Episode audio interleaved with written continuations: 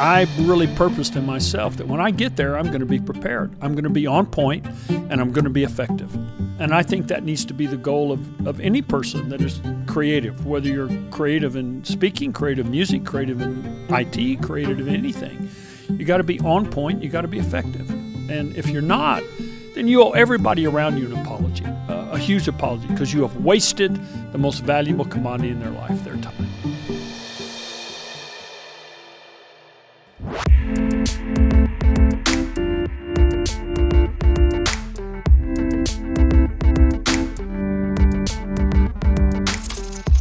This is a Hillsong Creative Podcast, where we hear from creative experts and influencers, the dreamers and the doers, what they've learnt, and what we can learn from their journey as we explore, respond, and create. I'm Rich Langton, and on today's episode, we have Pastor Charles Nieman, an author and a pastor, and we talk about creating from the inside out and through the hardest journey of life.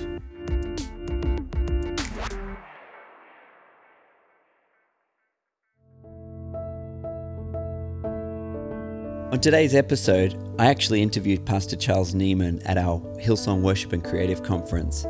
And to be honest, it surprised me. We had such a great uh, conversation.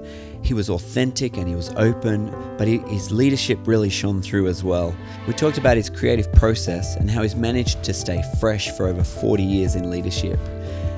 We also talked, though, about his journey of uh, his wife passing away and how he was able to stay creative even in and through that process. I think you're going to love this interview and I think you're going to get a lot from it, so we'll jump straight in.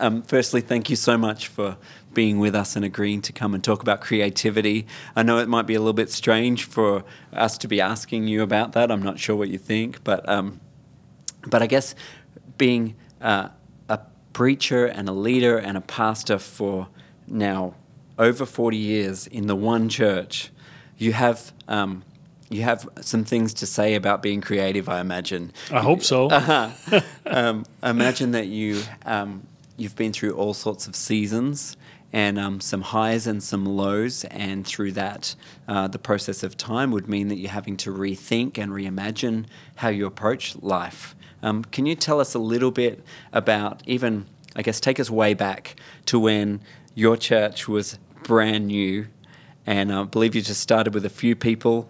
Um, can you take us back there and tell us the story? Yeah, you know, we started at a home Bible study. Uh, never thought it would turn into a church. I thought it was just going to be a home Bible study. Right. With 12 high school and college age young men in one of their dad's houses.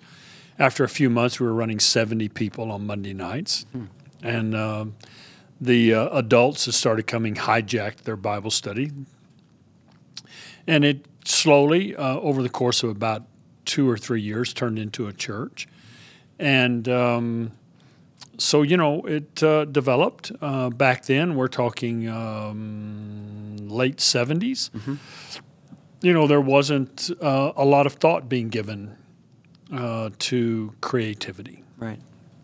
Uh, for praise and worship, we used overhead projectors, uh-huh. you know, with acetate sheets, and mm-hmm. you flip the words up on the wall. Yeah. You know, that was really creative. Right. instead of a hymnal. Um, but even back then, you know, my wife and then and I back then, uh, we we uh, began to see the value of improving, you know, projecting Christianity in a in a much more uh, a, a, much better light. You know, we felt that for decades Christianity had been kind of been given a pass to be dull, to be right. not hip. Uh-huh. You know. Right. Not relevant to the culture that it was trying to reach, and right. we rebelled against that. Mm-hmm. You know, we were children of the '60s, and so we had that kind of that rebellious spirit in us, I think. Uh-huh. so we, um, you know, we rebelled against that. And I remember we used to spend time designing our cassette covers, you know, right. and trying to figure out how to make it nicer. And mm-hmm. you know, of course, we were limited to the capability back then. Mm-hmm. You know, there wasn't a lot of capability to do things.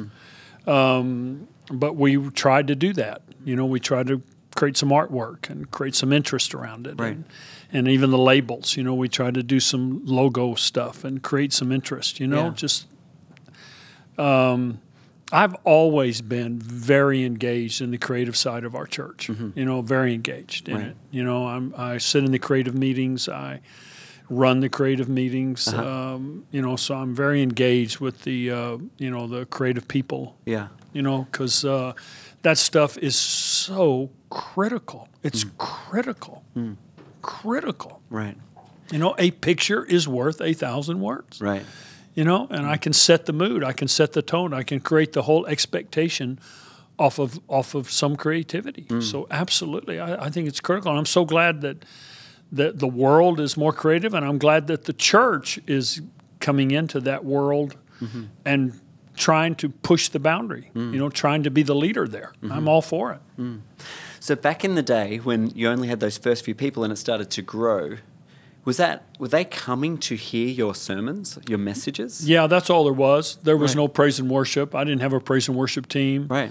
I didn't have anybody that could lead praise and worship. A service was made up of me walking in, saying, "Let's pray, lift your hands." Uh, we would just worship for Yeah. a few minutes, just without music, without anything. We would just worship. and I'd sit down and teach, Yeah. and that was the extent of it, you know. And um, and we knew there was better. We knew that we needed to do better, but you know, uh, you can't create that out of thin air.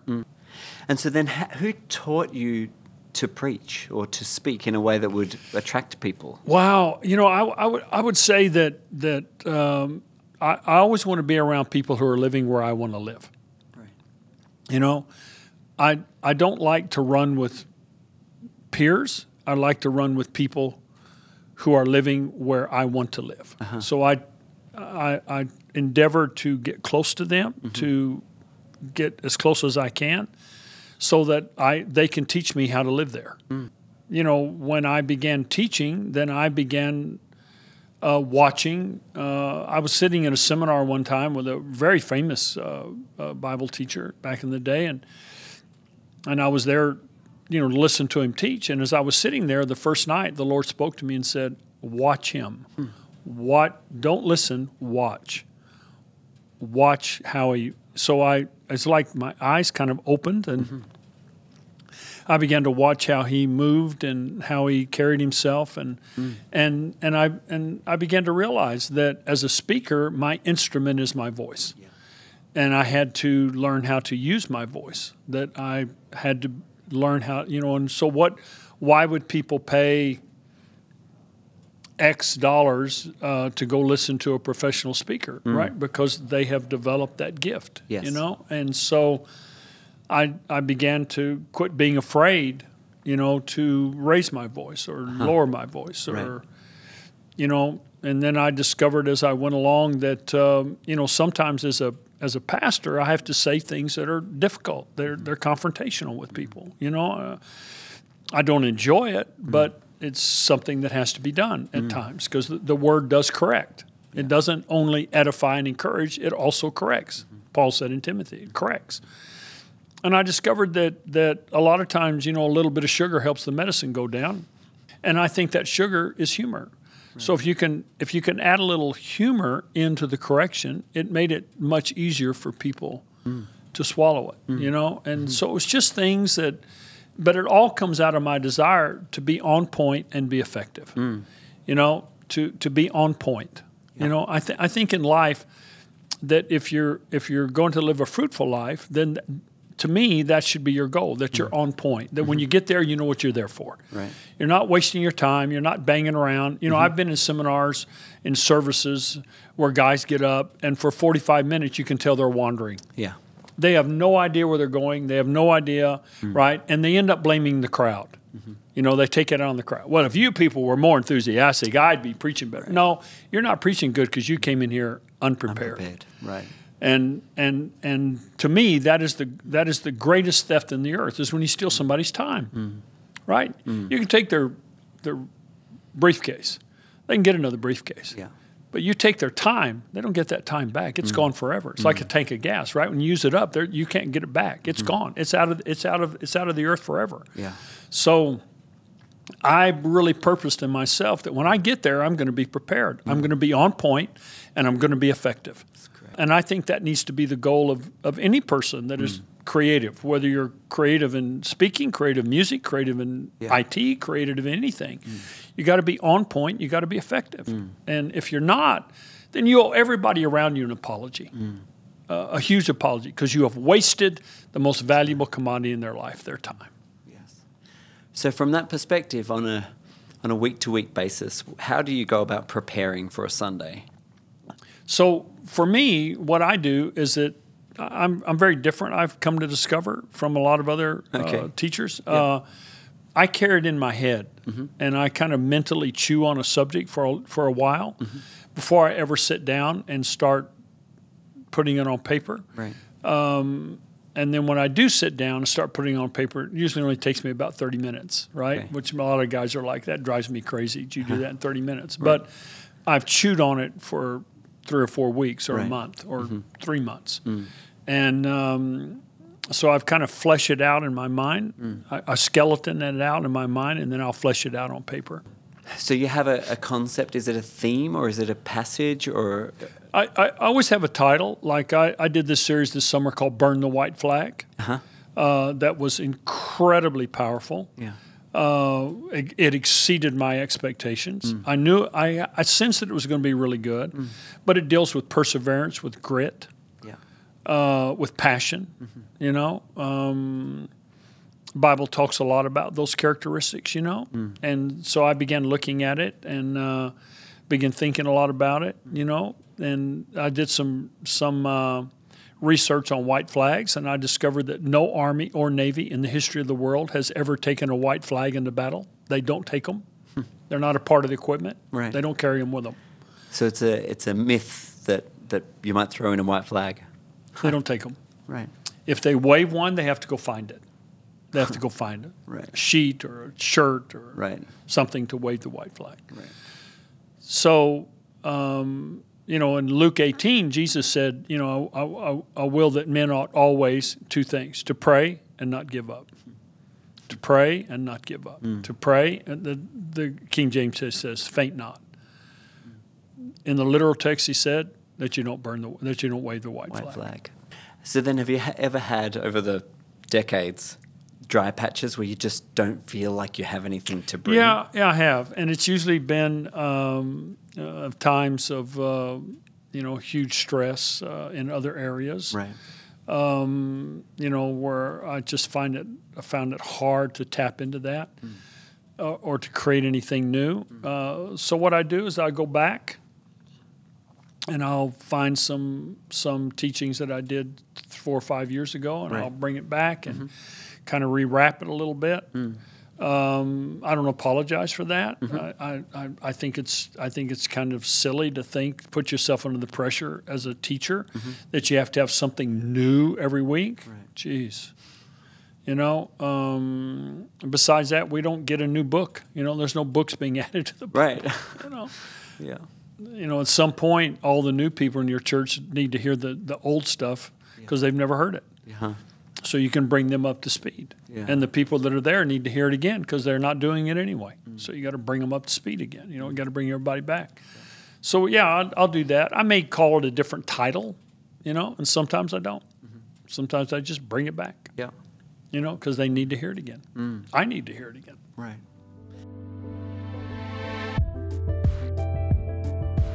Hey, thanks for listening. I hope you're enjoying the interview so far. The episode is brought to you by the Hillsong Worship and Creative Conference, which is a conference we hold here in Sydney, Australia, every year. At the conference, you'll hear from some of our own team and you'll hear their journey, how they're serving God, and really how they're being creative with their lives. If you're listening to the podcast, you probably consider yourself a creative too. But even if you don't, check out more information at hillsong.com forward slash WCC, and I hope to see you at the conference.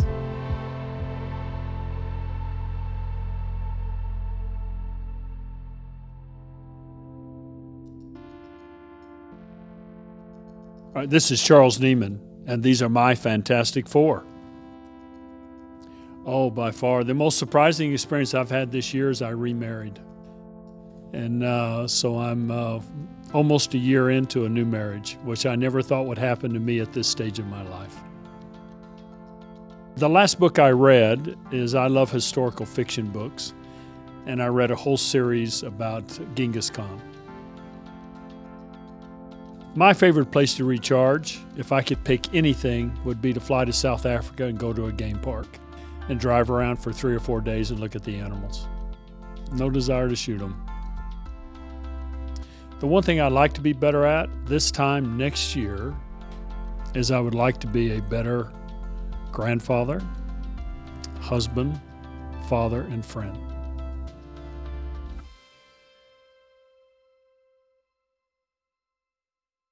One last question. Um, um, a few years back now, I remember being with Joel Bell in, in the United States at a at a church conference that you were speaking at, and you spoke a message that you later spoke at Hillsong Conference. Yeah. Which um, I, I think the title was "You Are My Stand Up and My Recover."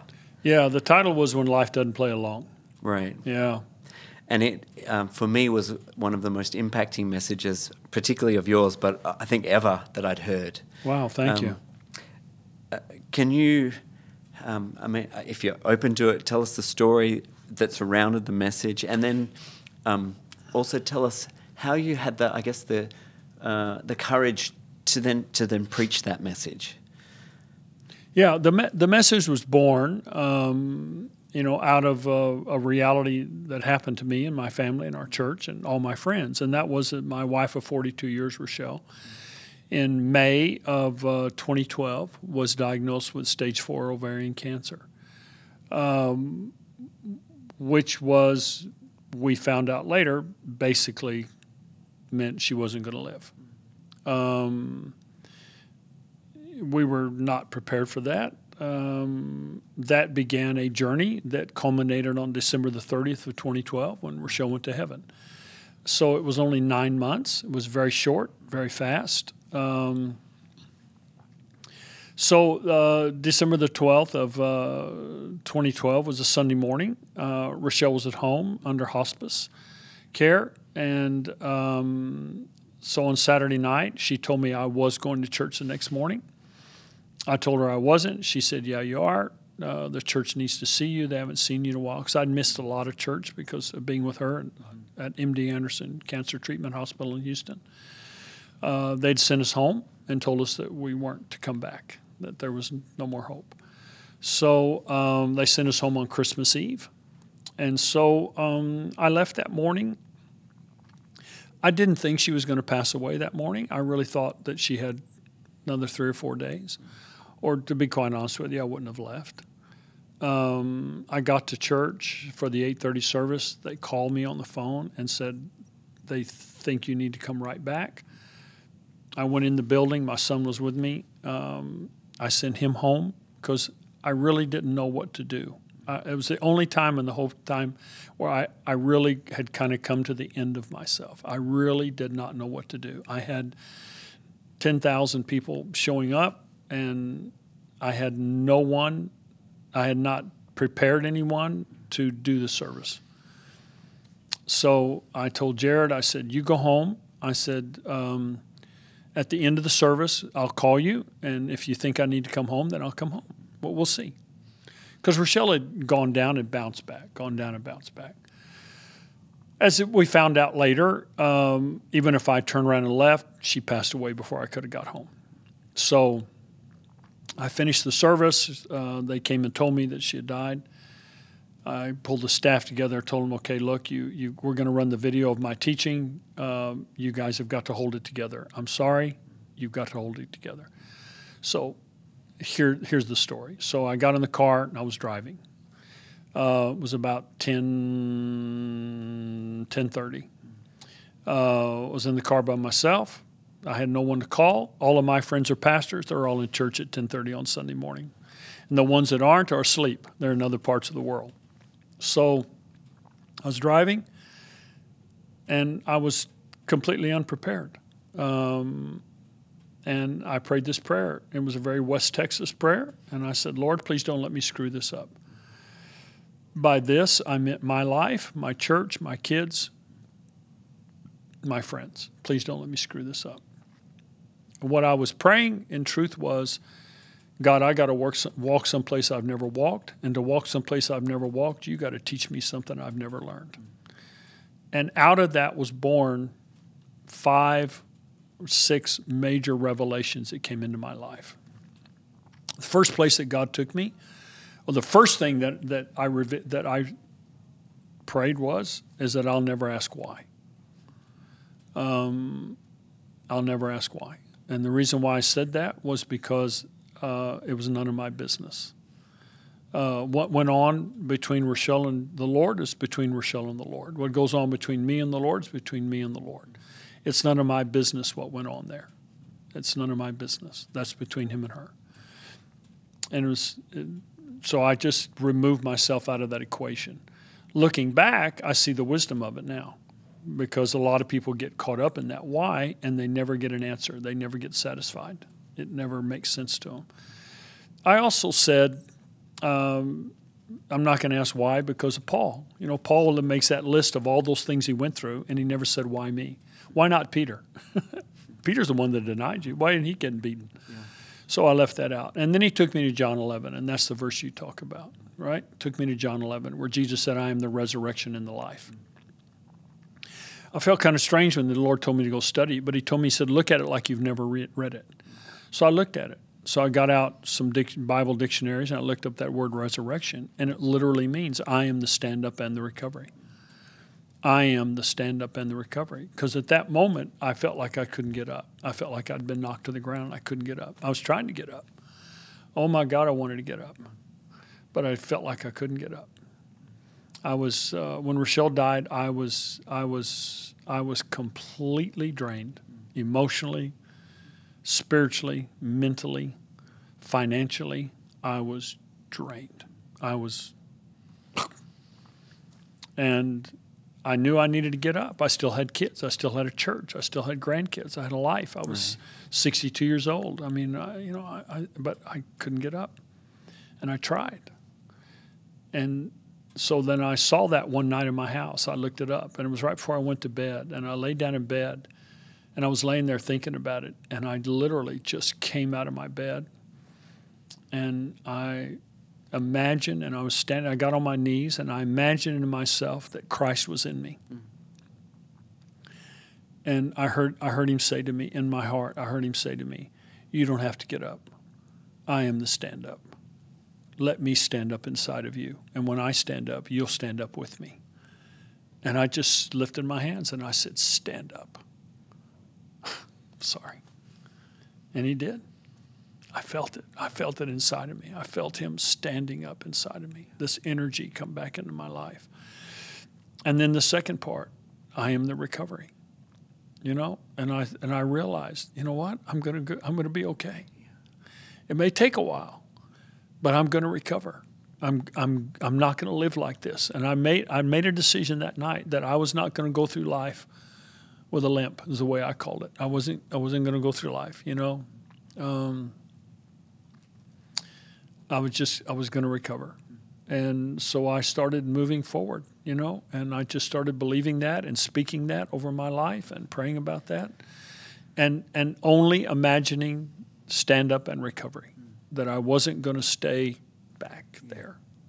And it was hard. It was very difficult. Uh, you know, I, I, would love to tell people, oh, it just snapped together. Right. But it really took me, and everybody's different, it took me about three years to work through. You know, uh, my doctor uh, eventually diagnosed me as having had PSD, PTSD. I said, You got to be kidding, right? I've got guys in my church that have been to Iraq nine times. They have PTSD guys like me don't have PTSD. And he said, No, you do. And he showed me all the symptoms. I say, Do. Wow. you know? Uh, but that helped me immensely. And the reason why it helped me was as I realized that it wasn't me, it was that. It's kind of weird, right.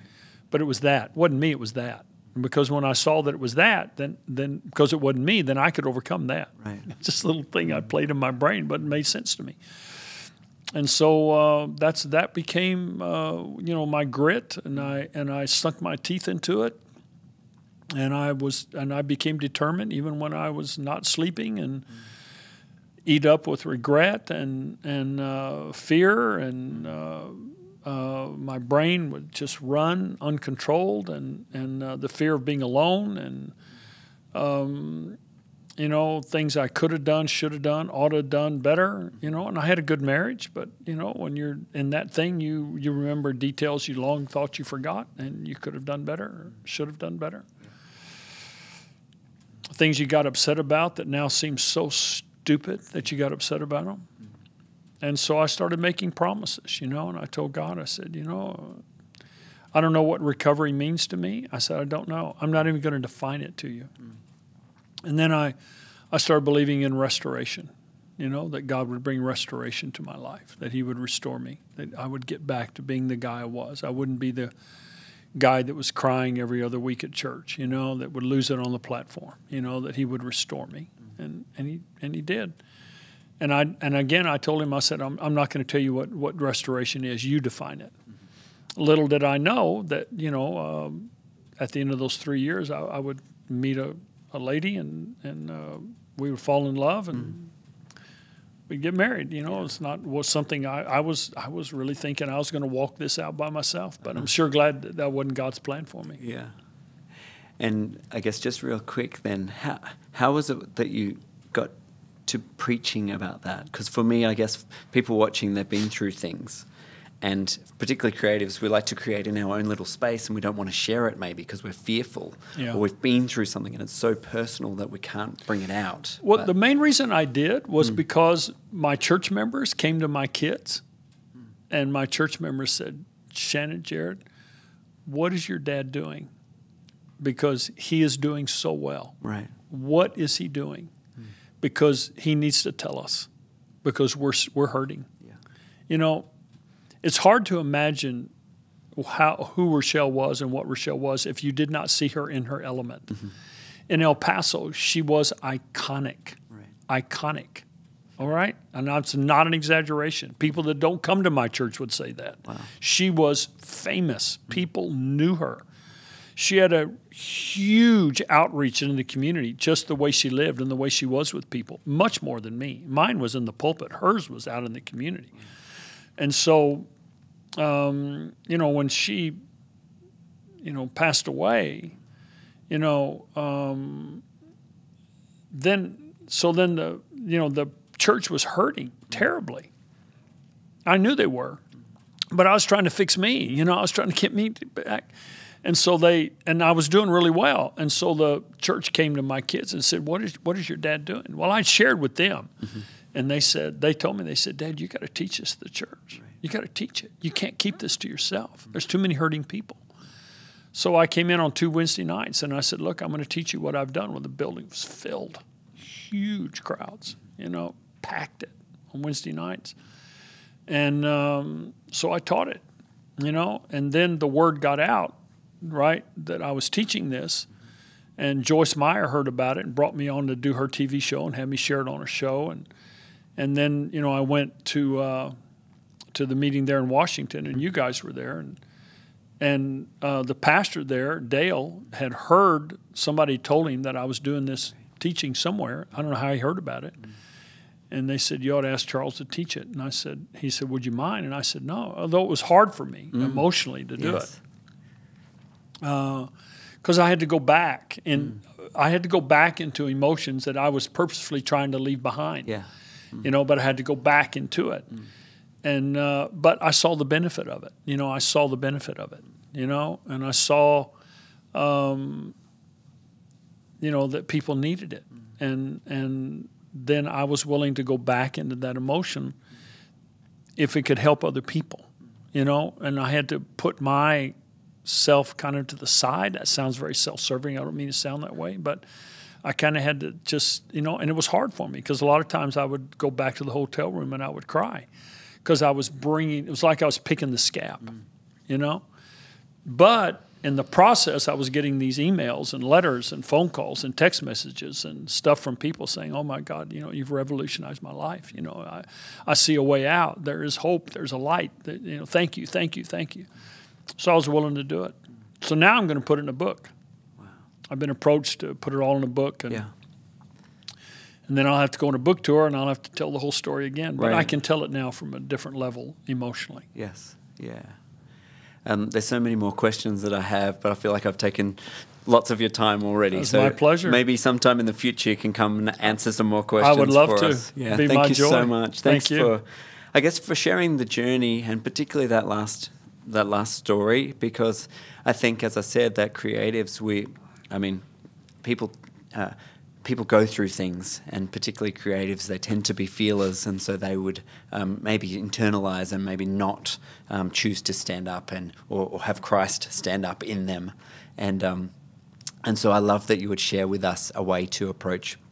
I guess moving through something, having the grit um, to keep at it, and then even to see how God could could even use that to his glory, mm-hmm. um, it's encouraging, and I think it'll be encouragement to lots of people. Yeah, you know, I'll give you one quote where you probably heard it. Mother Teresa said, "If you treat every person you meet as if they're hurting, you'll be right ninety-five percent of the time." Wow.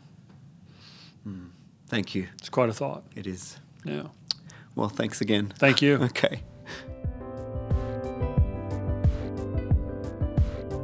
I don't know about you, but that story goes straight to my heart, and I can't help but get emotional when I hear it. I've heard it a number of times, and every time I'm inspired to stand up and uh, walk out my faith in Jesus. So I hope you've really enjoyed that interview and that you've gained something from it. I hope it's good for your faith as well as uh, good for your creativity. Obviously, Pastor Charles has he's had a long life of being faithful and of obviously working out how to be creative and continually be fresh in that creativity, no matter what the season. Um, so, pretty inspiring.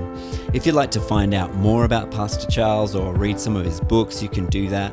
Um, just check out Amazon.com, search for his name, uh, or on Instagram, you look for Charles Nieman at Charles Nieman. Or, of course, you can visit his, his church in El Paso, Texas, if you happen to be in the, in the area. It's Abundant Life Faith Center. I've actually visited the church and I've heard him preach many times, and I think it's well worth visiting and well worth following someone like Pastor Charles. So, thanks for listening.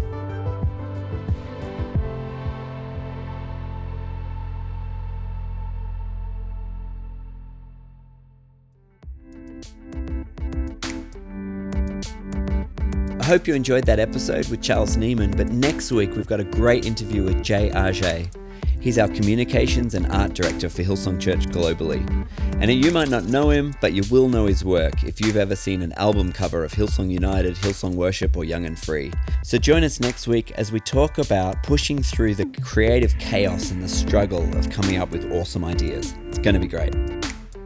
Today's food for thought is with JD. He's a pastor, he's a leader, he's a worship leader, and you'll probably know him best from Hillsong United. He jumps around the stage, he's a lot of fun, but he also has a lot of wisdom to share. So let's jump into it.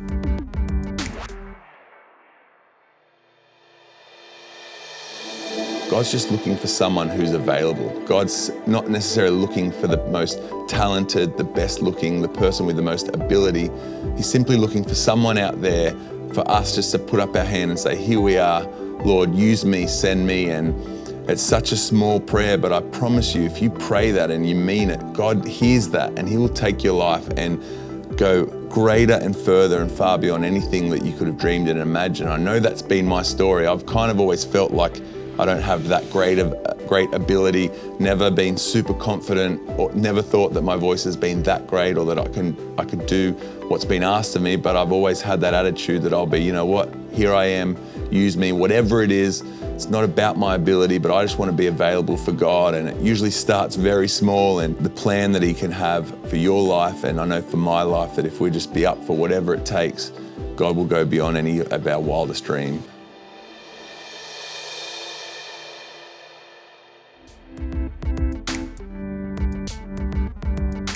Thanks for joining us on this episode. I really hope you enjoyed it and that you got something from it.